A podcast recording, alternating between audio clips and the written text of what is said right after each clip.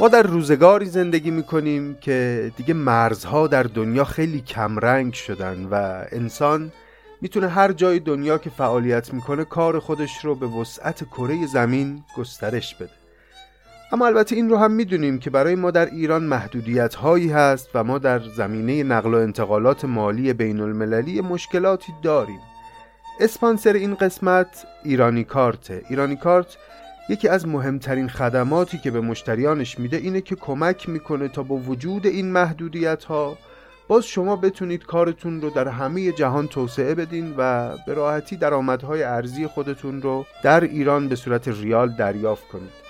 اگر فریلنسر هستید در بازارهای بین المللی فعالیت می کنید اگر درآمدی از طریق یوتیوب یا سایت های مشابه دارید اگر نیاز به مسترکارت و ویزا کارت دارید یا نیاز دارید حساب PayPal داشته باشید اگر دوست دارید اشتراک سایت های فیلم و موسیقی خارجی رو داشته باشید یا حتی یه کالایی رو بهش نیاز دارید که اینجا پیدا نمیشه می‌خواید از سایت آمازون خریداریش بکنید. ایرانی کارت همه این کارها رو برای شما انجام میده بدون اینکه شما به درد سر بیفتید و بخواید اضطراب این نقل و انتقالات مالی رو تحمل کنید. البته خدمات ایرانی کارت بیش از این است که من گفتم. کلا هر کاری که جنبه مالی و اعتباری در خارج از مرزهای ایران داشته باشه رو پوشش میده ایرانی کارت. برای اینکه با انواع خدماتشون آشنا بشید همین الان واژه ایرانی کارت رو در گوگل جستجو بکنید و ببینید که کارهای سخت این چنینی چقدر براتون آسون میشه. اینم بگم که در زمستون امسال ایرانی کارت تصمیم گرفته حامی برخی از پادکست های فارسی باشه که از این بابت هم دستشون درد نکنه.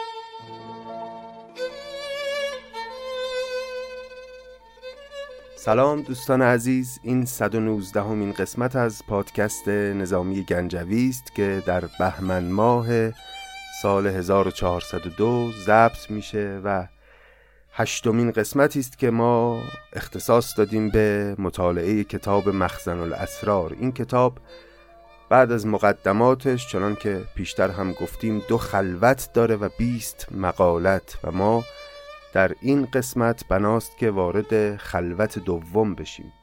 پیشتر در دو سه قسمت اخیر دیدیم که نظامی درباره دل داره حرف می‌زنه و چیزهایی که روایت می‌کنه و مطالبی که شکل می‌گیره همه حول محور خاجه است به نام دل.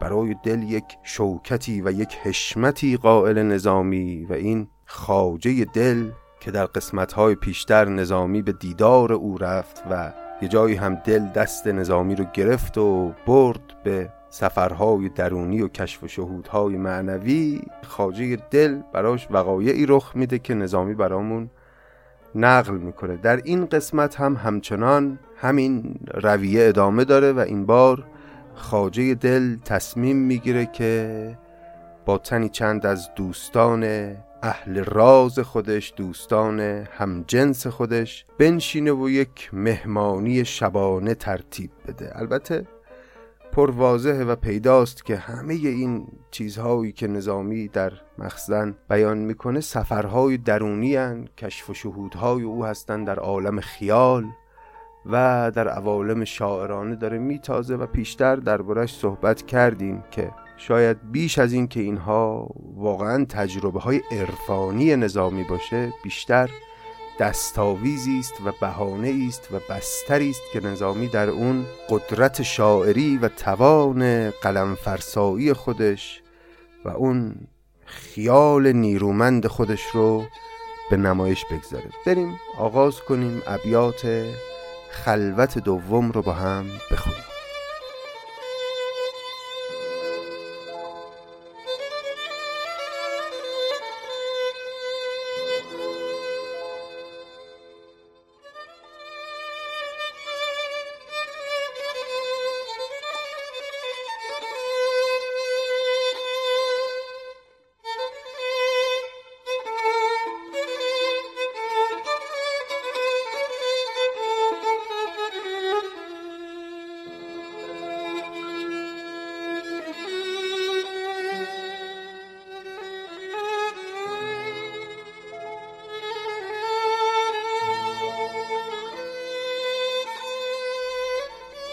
خواجه یکی ره به تمنای جنس زد دو سه دم با دو سه ابنای جنس. یافت شبی چون سحر آراسته خواسته هایی به دعا خواسته. مجلسی افروخته چون نوبهار اشرتی آسوده تر از روزگار. آه بخور از نفس روزنش شرح ده یوسف و پیراهنش. شهنه شب خون اساس ریخته بر شکرش پر مگس ریخته. پرد شناسان به نوادر شگرف پرد نشینان به وفادر شگرف. پای سهیل از سر نطع عدیم لعل فشان بر سر در یتی همه این ابیات توصیف اون مهمانی است که خاجه دل تصمیم گرفت که در اون شرکت کنه. خاجه یکی ره به تمنای جنس اینجا جنس یعنی دوست همدم. زد دو سه دم با دو سه ابنای جنس. با چند تن از دوستانی که ابنای جنس بودن از جنس خودش بودن. محرم راز بودن نشست که شبی رو خوش باشه و داره نظامی توصیف می‌کنه که این مهمانی چقدر خواستنی بود و چقدر همه چی درش مهیا بود. مجلسی افروخته چون نوبهار اشرتی آسوده تر از روزگار. پرد شناسان یعنی نوازندگان مطربان. پرد شناسان به نوادر شگرف پرده نشینان به وفادر شگرف. این پرده نشینان هم یعنی اون دوستانی که دور هم در اون مهمانی جمع شده بودن. البته می‌تونه به معنای زیبارویانی هم باشه. یعنی در این مهمانی زیبارویانی هم شرکت داشتند که البته در ابیات بعد مفصل درباره اینها سخن خواهد گفت و باز تأکید ما اینه که چنان که از کلیت متن پیداست و اصلا نظامی در پایان متن تصریح هم می‌کنه همه اینها معانی نمادین و استعاری هستند و همه این تصاویری که به نمایش در میاد تصاویر شهودی و سفرهای درونی نظامی هستند و داره در این ابیات تصویر می‌کنه که این مهمانی بسیار دلخواه و دلپذیر بود و نامحرمان هم به او راه نداشتند و مخالفان چنین عیشی که اینجا تعبیر اساس رو دربارشون به کار می‌بره اساس به معنای پاسبان و پلیس هست. اینام راه به چنین مهمانی نداشتن. شهنه شب خون اساس ریخته بر شکرش پر مگس ریخته. یعنی بر شکر این مهمانی بال و پر مگس ریخته بود. مگس اینجا یعنی زنبور اصل. و این زنبورهایی که گرد شکر این مهمانی جمع شده بودن جایی اصلا نمی‌تونستن برن. جز اینکه گرد سفره شکرین این مهمانی بنشینن. شمع جگر چون جگر شمع سوخت. آتش دل چون دل آتش فروخت. در طبق مجمر مجلس فروز اود شکرساز و شکر اود سوز شیشه ز گلاب شکر می فشاند شمع به دستار چه زر می فشاند. از پی نقلان شده می بوسه خیز چشم و دهان شکر و بادام ریز. شکر و بادام به هم نکته ساز زهره و مریخ به هم عشق باز. وعده به دروازه گوش آمده خنده به دریوزه نوش آمده. نیفه روبه چو پلنگی به زیر نافه آهو شده زنجیر شیر. یار گریبان کش دامن کشان آستی از رقص جواهر فشان. شمع چو ساقی قده می به دست تشت میالوده و پروانه مست. خواب چو پروانه پرنداخته شمع به شکرانه سرنداخته پردگی زهره در آن پرده چوست نقمه شکسته به ادای درست. همچنان در اون مهمانی رو نظامی توصیف می‌کنه که پردگی زهره یعنی زهره پردنشین. می‌دونید سیاره زهره الهه اقواگری و رقصندگی و طربه و البته الهه موسیقی است. حالا میگه پردگی زهره در آن پرده چوست؟ نقمه شکسته به ادای درست. این اصطلاح نقمه شکستن یعنی در موسیقی از لحنی به لحن دیگر رفتن از دستگاهی به دستگاه دیگر رفتن.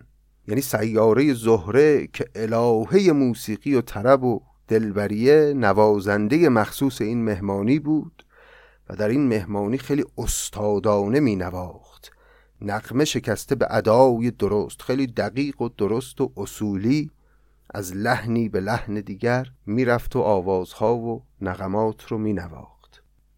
خواب چو پروانه پرنداخته شمع به شکرانه سرانداخته پردگی زهره در آن پرده چوست نقمه شکسته به ادای درست خواب رباینده دماغ از دماغ نور ستاننده چراغ از چراغ. آنچه به صد عمر کسی یافته هم نفسی در نفسی یافته. اینقدر پرفیز بود این مهمانی. همه شرکت کنندگان مهمانی هوای هم رو داشتن که کمک کنن به همدیگه برای اینکه بیشتر لذت ببرند و فیض روحانی ببرن از این مهمانی. خواب رو باینده دماغ از دماغ.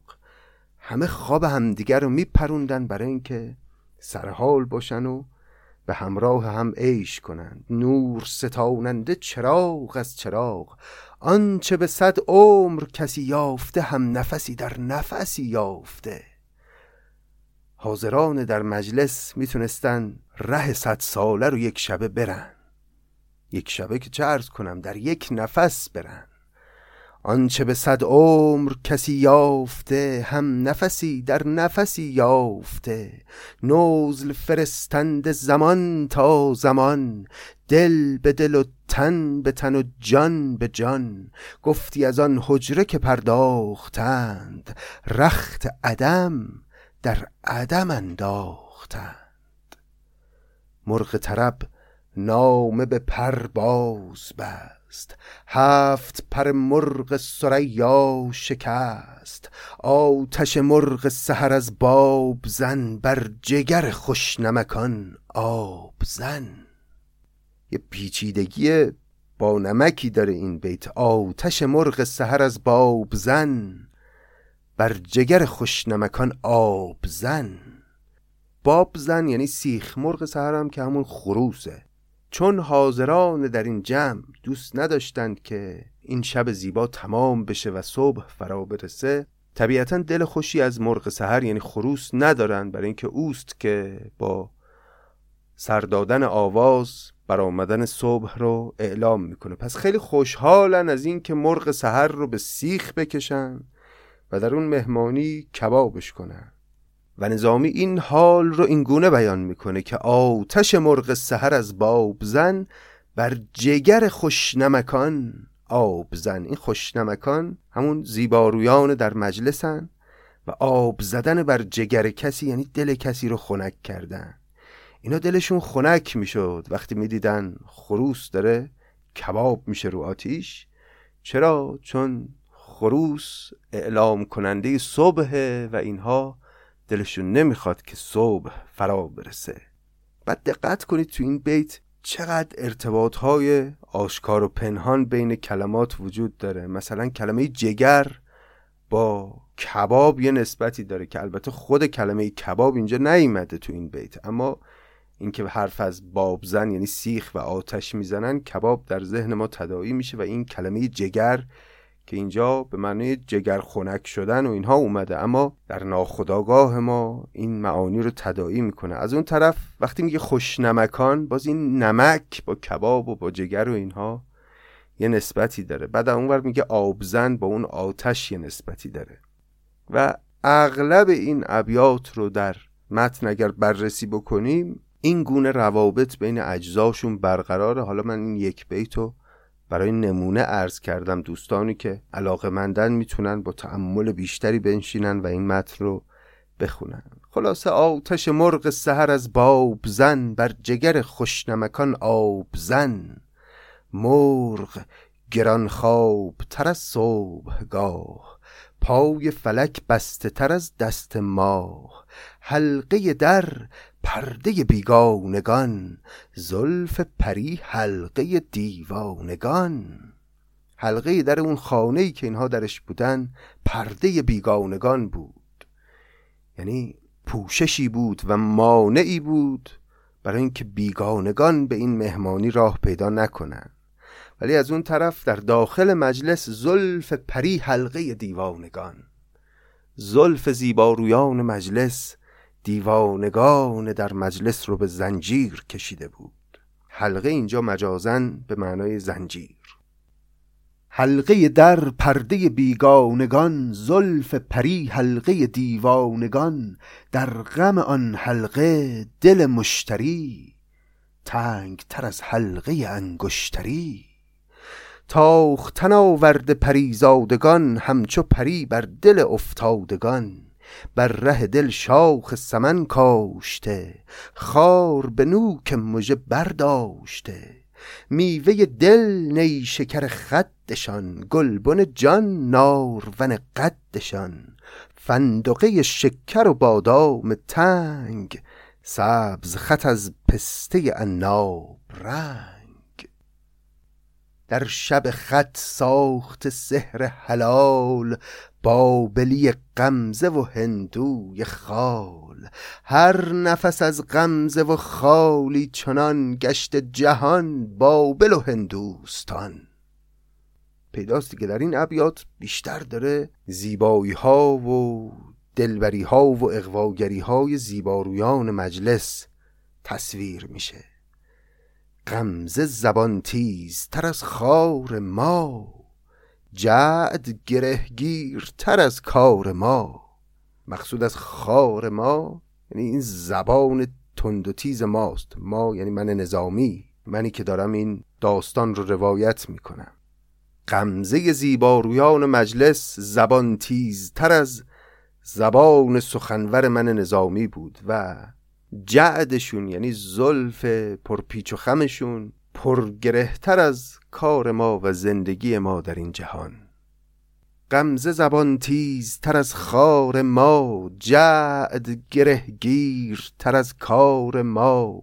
شست کرشمه چو کماندار شد تیر نینداخته بر کار شد. شست کرشمه چو کماندار شد تیر نینداخته بر کار شد باد مسیح از نفس دل دمید. آب حیات از دهن گل چکید.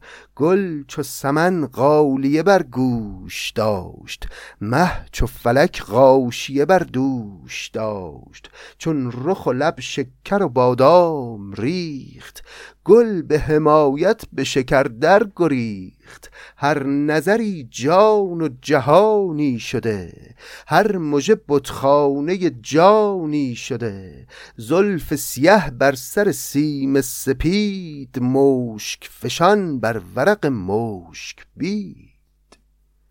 این مشک بید همون درخت بید مشکه که گلهای سفید خوشبو داره. تصویر تصویر ریختن زلف سیاه خوشبوی معشوق روی صورت و اندام سپید او. زلف سیه بر سر سیم سپید مشک فشان بر ورق مشک بید. قبقب سیمین که کمر بست از آب قوس قزح شد ز تف آفتاب. زلف براهیم و رخ آتشگرش چشم سماعیل و مژه خنجرش. آتش از این دسته ریحان شده خنجر از آن نرگس خندان شده. بوسه چو می مایه افگندگی. لب چو مسیحا سبب زندگی. خی چو به گل قطره نسرین شده. خرمن مه خوشه پروین شده.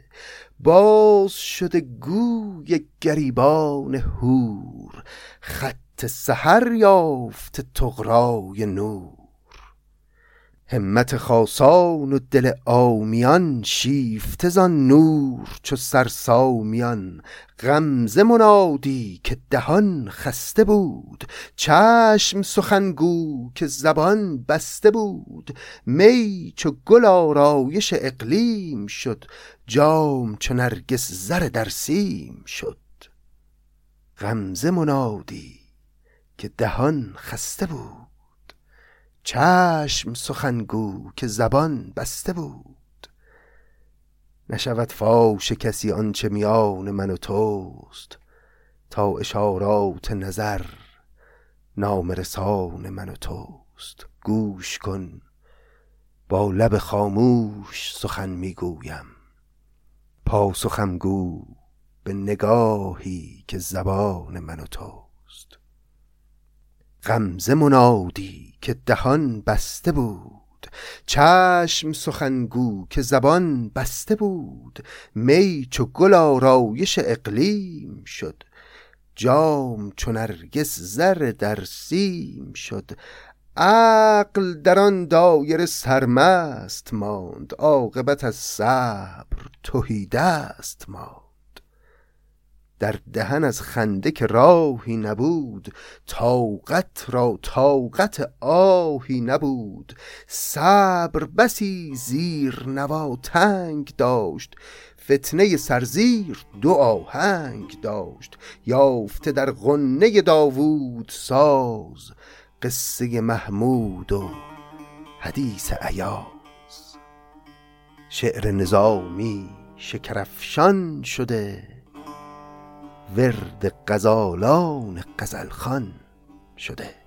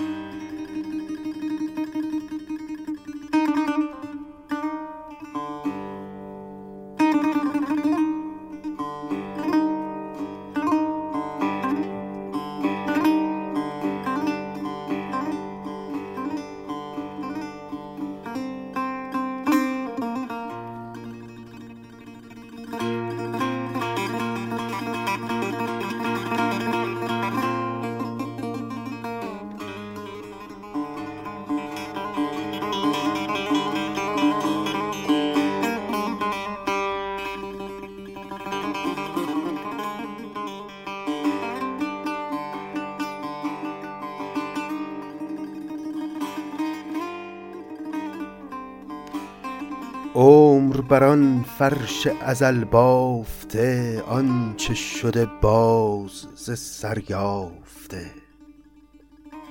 دیده در آن سجده تحیات خوان گوش در آن نام تحیت رسان. تنگ دل از خنده ترکان شکر سرمه بر از چشم غزالان نظر. حالا در این ابیات نظامی کمی بیشتر انگار داره گره گشایی می‌کنه از آنچه که در اون مهمانی هست. مهمانها روی یک فرش ازل بافته نشستند. عمر بران فرش ازل بافته آنچه شده باز ز سر یافته. این فرش ازل بافته چیزی نیست.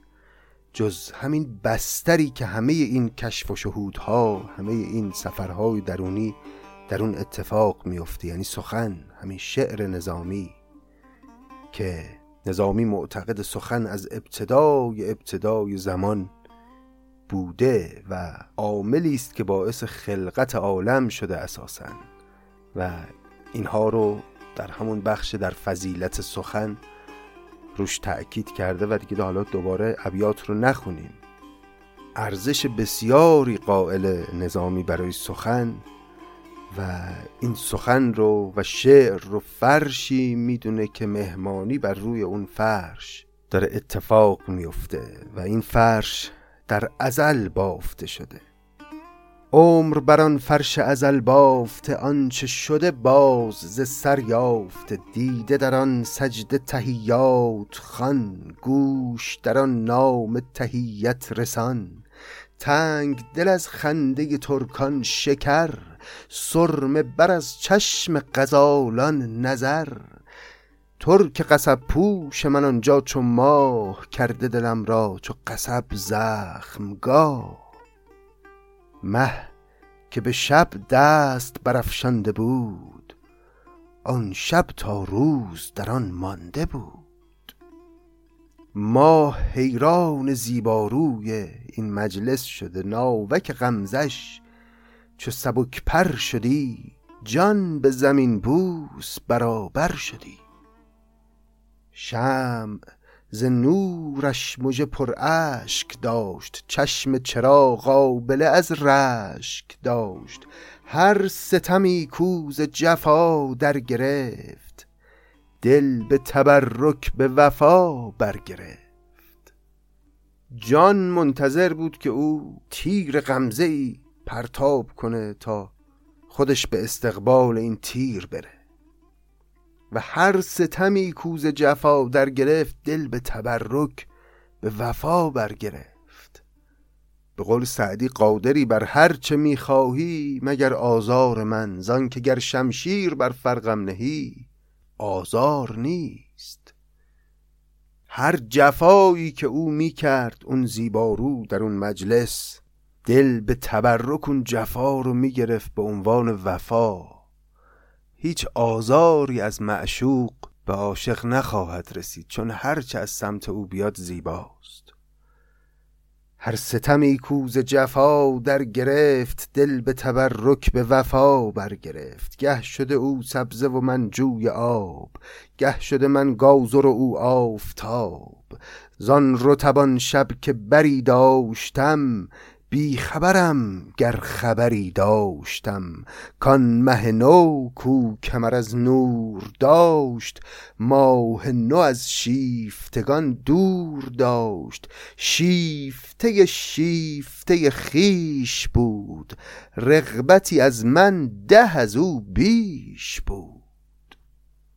اینجا نظامی به یه نکته اشاره می‌کنه که خیلی ها دربارش گفتند از بزرگان حکمت و ادبیات و عرفان و اونم اینه که اساسا درک های شهودی و چیدن میوه های معنوی در یک حالت بیخبری رخ میده در یک حالت بیخودی.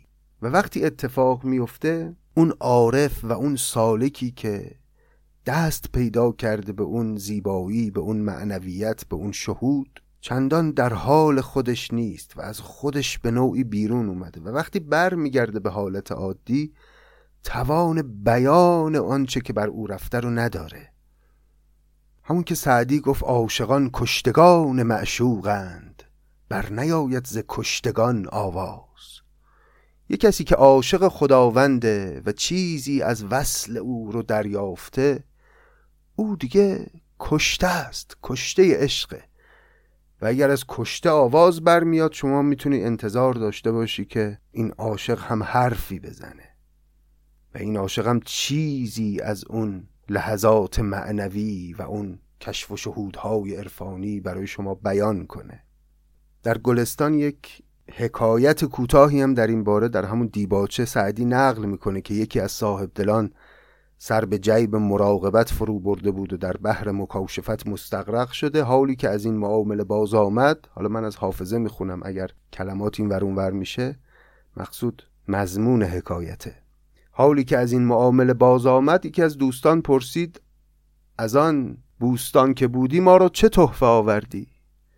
و او پاسخ داد که به خاطر داشتم که چون به درخت گل رسم دامنی پر کنم هدیه اصحاب را چون برسیدم بوی گلم چنان مست کرد که دامنم از دست برفت. می‌خواستم از اون درخت گلهای معنوی دامنم رو پر کنم و برای هدیه اصحاب و یاران و دوستان گلهای معنوی بیارم. اما همچین که بوی اون گلها به من خورد آنچنان مست از اون عالم شدم که دامنم از دست برفت. و اون گلهای معنوی اونجا ریخت و من امروز دست خالی اومدم. پس از من نخواهید چیزی از آنچه که در دوران خلوت خودم با خداوند حس کردم رو بیان کنم. و یعنی این عوالم همه از جنس حس قابل بیان نیست. و این همه تأکید رو این موضوع که در این خلوت دوم هم نظامی بهش اشاره می‌کنه و جلوتر هم الان بریم چند به جلوتر هم می‌بینیم یه بار دیگه به این موضوع بر میگرده و تأکید می‌کنه بهش. برای اینه که یعنی این عوالم اگر باشه هم از جنس حس کردن و قابل بیان نیست و اساسا اون کسی که میاد بیانش می‌کنه و میگه من چنان حالتی رو درک کردم و اینو به دیگران میگه یحتمل دکانی برای خودش باز کرده و داره دروغ میگه. و سعدی در ادامه همون حکایت گفت ای مرغ سحر عشق ز پروانه بیاموز کان سوخته را جان شد و آواز نیامد. این مدعیان در طلبش بیخبرانند. کان را که خبر شد خبری باز نیامد. اونی که واقعا یه خبری از عوالم آنچنانی بهش می‌رسه و پرده ای از مقابل چشمش کنار میره او دیگه نمیاد جلو دوربین بشینه فیلم مثل تعریف بکنه که من حرف می‌زدم و خدا بود که حرف می‌زد از زبان من مثلا. و اینجا هم نظامی میگه که زان رتبان شب که بری داشتم بیخبرم گر خبری داشتم. گویی احتمال میده که یه چیزی رو دریافته باشه در اون شب اما میگه بیخبرم و دقیقا همونی که سعدی گفت. تقریبا چند دهه بعد از نظامی. آن را که خبر شد خبری باز نیامد. اونی که یه پرده ای از مقابل چشمش کنار میره او دیگه اصلا تو نمیبینیش تو نمیشناسیش. او در گمنامی است. ای مرغ سهر عشق ز پروانه بیاموز کان سوخته را جان شد و آواز نیامد. این مدعیان در طلبش بیخبرانند. کان را که خبر شد خبری باز نیامد. گر کسی وصف او ز من پرسد بی دل از بی نشان چه گوید باز؟ عاشقان کشتگان معشوقند. بر نیاید ز کشتگان آواز. زان رتبان شب که بری داشتم بی خبرم گر خبری داشتم. کان مه نو کو کمر از نور داشت ماه نو از شیفتگان دور داشت. شیفته شیفته خیش بود رغبتی از من ده از او بیش بود. اینجا اشاره به این معناست که گاهی رغبت معشوق به عاشق بیشتر از رغبت عاشق به معشوق. شیفته شیفته خیش بود. رغبتی از من ده از او بیش بود. و البته من فکر می‌کنم یه ایهامی همین بیت داره که شارهان مخزان الاسرار اشاره نکردن بهش. دو معنی داره این بیت. معنی اولی که گفتم یعنی معشوق عاشق رو دوست می داشت اما معنای دوم این که یعنی خیلی خودش رو دوست می داشت شیفته شیفته خیش بود. رغبتی از من ده از او بیش بود. یعنی اگه من یه رغبت به او داشتم او ده تا خودش دوست داشت. و البته اون معنای اول هم همچنان سر جای خودش هست که شیفته شیفته خیش بود یعنی شیفته خیش رو دوست می داشت. رغبتی از من ده از او بیش بود یعنی اگه من یه رغبت داشتم به او او ده رغبت داشت به من. خلاصه دل به تمنا که چه بودی ز روز گر شب ما را نشدی پردسوز امشب اگر جفت سلامت شدی هم نفس صبح قیامت شدی. روشنی آن شب چون آفتاب جویم بسیار و نبینم به خواب. جز به چنان شب طربم خوش نبود. تا شب خوش کرد شبم خوش نبود.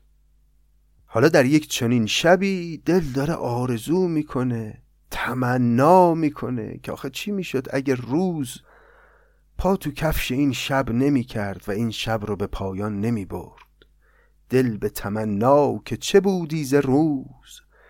گر شب ما را نشدی پردسوز چی می‌شد اگر روز نمی اومد و پرده شب رو به آتش نمی کشید؟ یاد یه صحنه از خسرو و شیرین میفتم اونجا که یه شب خیلی زیبایی رو خسرو و شیرین کنار هم داشتن. اون شبی که دختران در مجلس هر یک افسانه ای گفتند بعد شاپور گفت بعد شیرین گفت و بعد هم خسرو. خسرو دلش نمی‌خواست که اون شب تمام بشه و به سحر میگفتش که ای سحر گهی گفت ای سحر من مای دندان مخند آفاق را بر من مخندان. سپیدی صبح و خسرو به صورت دندان نشون دادن یه حیوان وحشی می‌دید. گهی گفته سهر من مای دندان مخند آفاق را بر من مخندان. دل به تمنا که چه بودی ز روز گر شب ما را نشدی پرده سوز. امشب اگر جفت سلامت شدی هم نفس صبح قیامت شدی. روشنی آن شب چون آفتاب جویم بسیار و نبینم به خواب.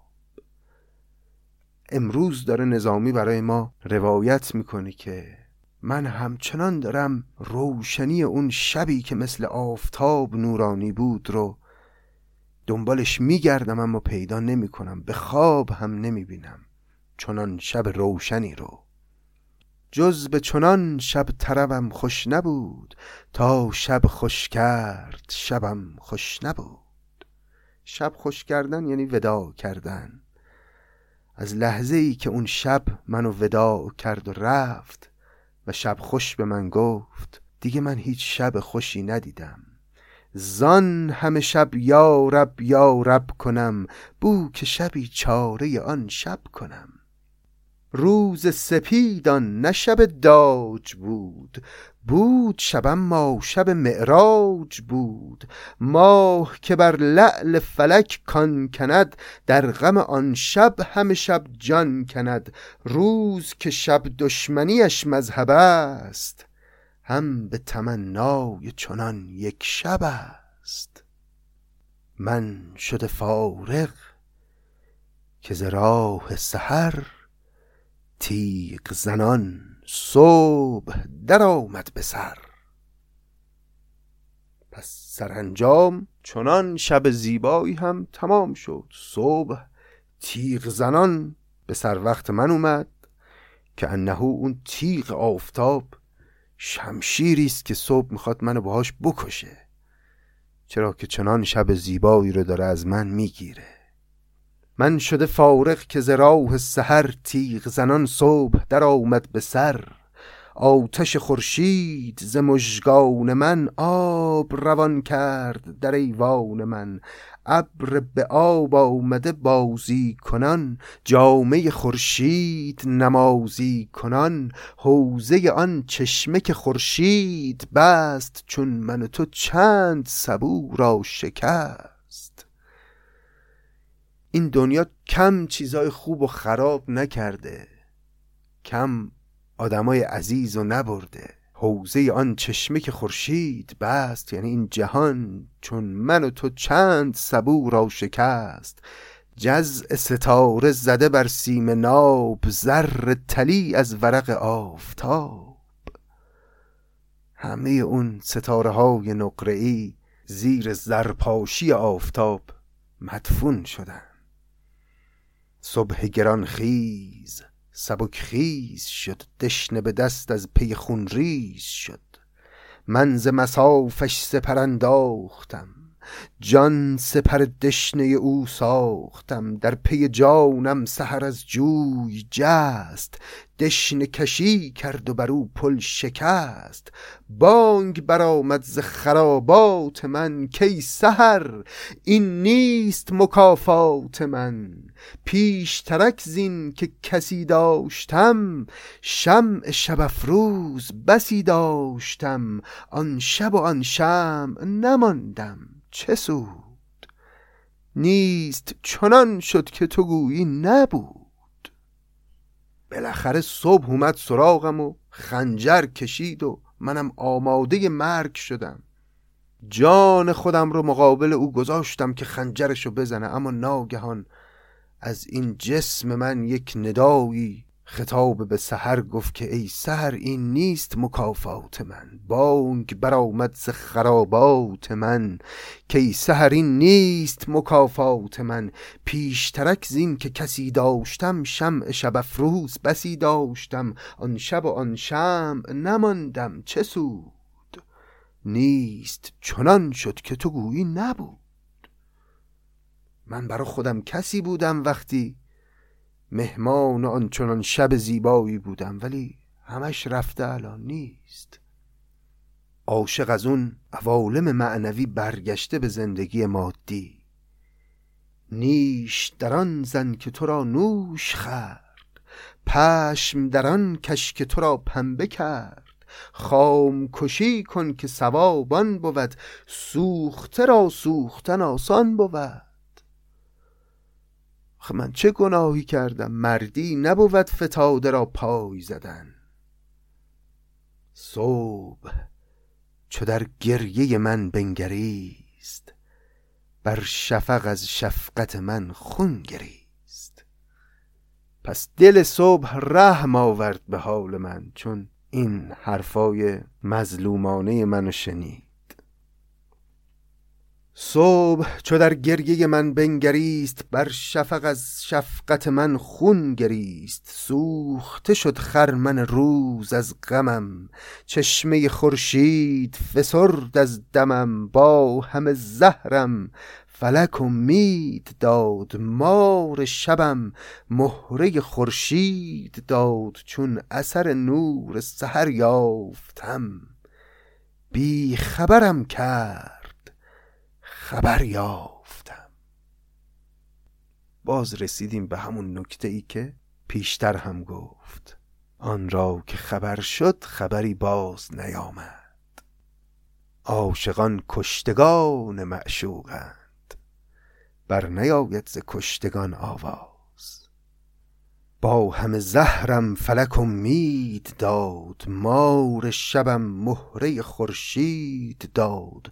چون اثر نور سحر یافتم بی خبرم کرد خبر یافتم. هر که در این مهد روان راه یافت بیشتر از نور سحرگاه یافت. تازه فهمیدم این صبح بعد از چنان شبی این صبح هم صبح معمولی نیست اتفاقا یه آغازی است یه نور حقیقی است که این بار بر من تابیده. چون از پس چنان شبی آمده این صبح چون اثر از نور سحر یافتم بی خبرم کرد خبر یافتم. هر که در این مهد روان راه یافت بیشتر از نور سهرگاه یافت. و این سهرگاه از اون سهرگاه های معنوی است که اهل دل می‌دونن چه پنجره هایی رو به احوال دل آدمی باز می‌کنن اون صبح های زود. و این زندگی مادی و این شلوغی ها و این پارازیت های مداوم این جهان چقدر ما رو دور کرده از چنان تجربه هایی که شاید قدیما بیشتر از امروز بود. هر که در این مهد روان راه یافت بیشتر از نور سهرگاه یافت. ای ز خجالت همه شبهای تو روسیه از روز طربهای تو. حالا نظامی روی سخنش رو برگردوند به شاید ماها آدمهایی که گرفتار زندگی مادی هستیم و توان رد شدن از این پرده های زخیمی که مقابلمون هست رو نداریم. ای ز خجالت همه شبهای تو روسی از روز طربهای تو. من که از آن شب صفتی کرده ام آن صفت از معرفتی کردم شب صفت پرده تنهایی است. شم در او گوهر بینایی است. عود و گلابی که بر او بستند ناله و اشک دو سه دل خستند. وان همه خوبی که در آن صدر بود نور خیالات شب قدر بود.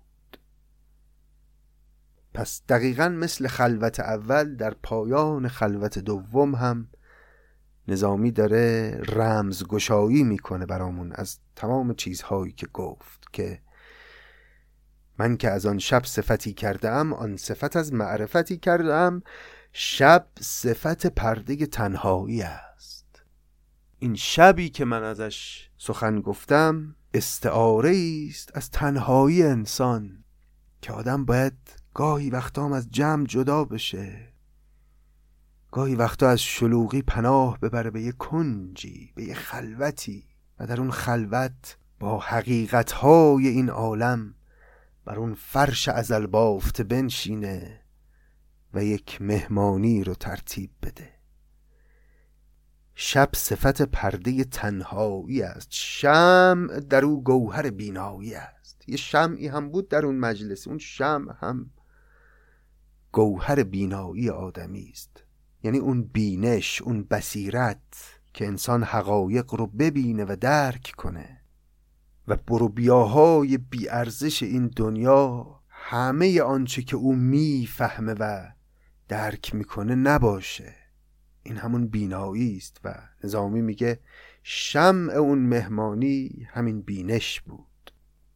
عود و گلابی که بر او بستند ناله و اشک دو سه دل خستند.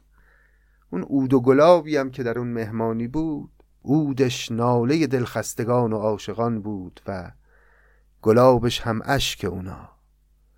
وان همه خوبی که در آن صدر بود یا وان همه خوبی که در آن صدر بود یعنی زیبارویانی که در اون مجلس بودن نور خیالات شب قدر بود.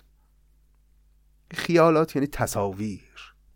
به این نقاشان نگارگری ایرانی هم می‌گفتن خیالی نگاران. هر نقشی که از جهان بیرون حک بشه روی یک صفحه دیگری اینو بهش می‌گفتن خیالی یا خیال. وان همه خوبی که در آن صدر بود نور خیالات شب قدر بود. خوشگلای اون مهمونی هم تصویرهایی بودن که اهل دل در شبهای وصل و ذکر و سوز و گداز این تصویرها رو می‌بینن. محرم آن پرده زنگی نورد کیست در این پرده زنگار خرد این پرده زنگار خورده یعنی این دنیا. کی تو این دنیا محرم چنان مهمانی است که من توصیفش کردم؟ محرم آن پرده زنگی نورد کیست در این پرده زنگار خرد؟ صبح که پروانگی آموخته است خوشتر از آن شم نیفروخته است. کوش که از آن شم به داغی رسید. تا چون نظامی به چراغی رسید.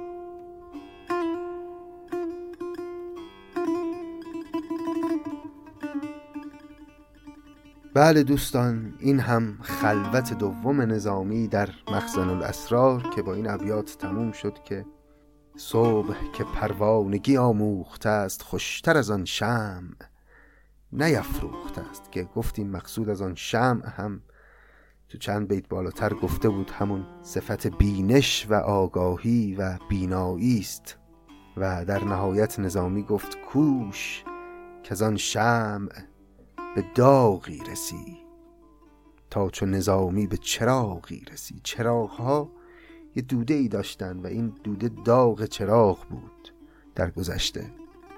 یعنی هر آگاهی و هر روشنایی در این دنیا همراه با یه رنجی با یه دردی.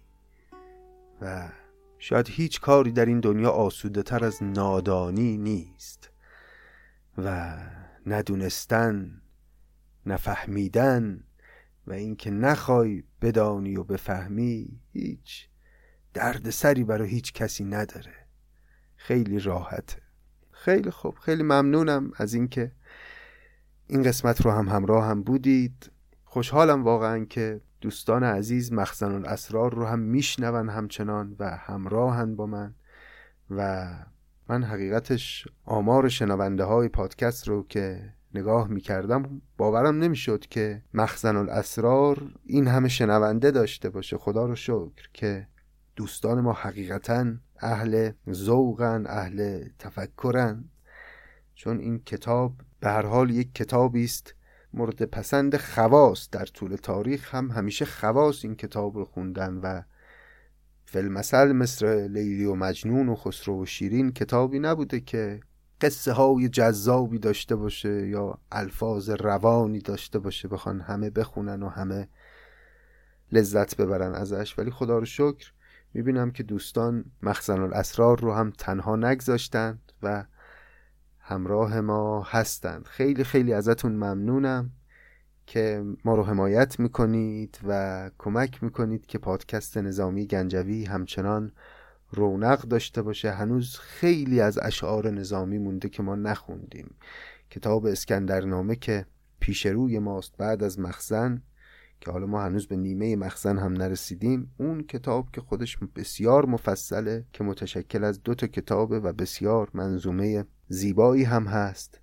و برای ما بسیار مهمه که شما رو در کنار خودمون همچنان داشته باشیم و خوشحالم واقعا که در راه سخت و پیچیده و گاهی وقتا ناهموار مخزن الاسرار هم دوستان همچنان یار و همراه ما هستند. ممنون میشم اگر میپسندید کار ما رو این پادکست رو معرفی کنید به دوستانتون و در شبکه های اجتماعی به خصوص ما رو به علاقمندان به ادبیات معرفی کنید که این کمک بزرگی است برای ادامه کار ما. و خیلی خیلی ممنونم از دوستان عزیزی که گاهی سری به صفحه هامی باش ما می‌زنن و اونجا هم از ما حمایت مالی می‌کنن.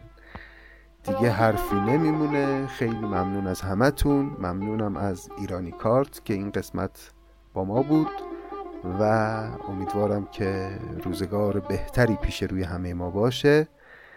ادامه مخزن الاسرار و ورود ما به مقالت های بیستگانه که از قسمت بعد خواهد بود خدا نگهدار.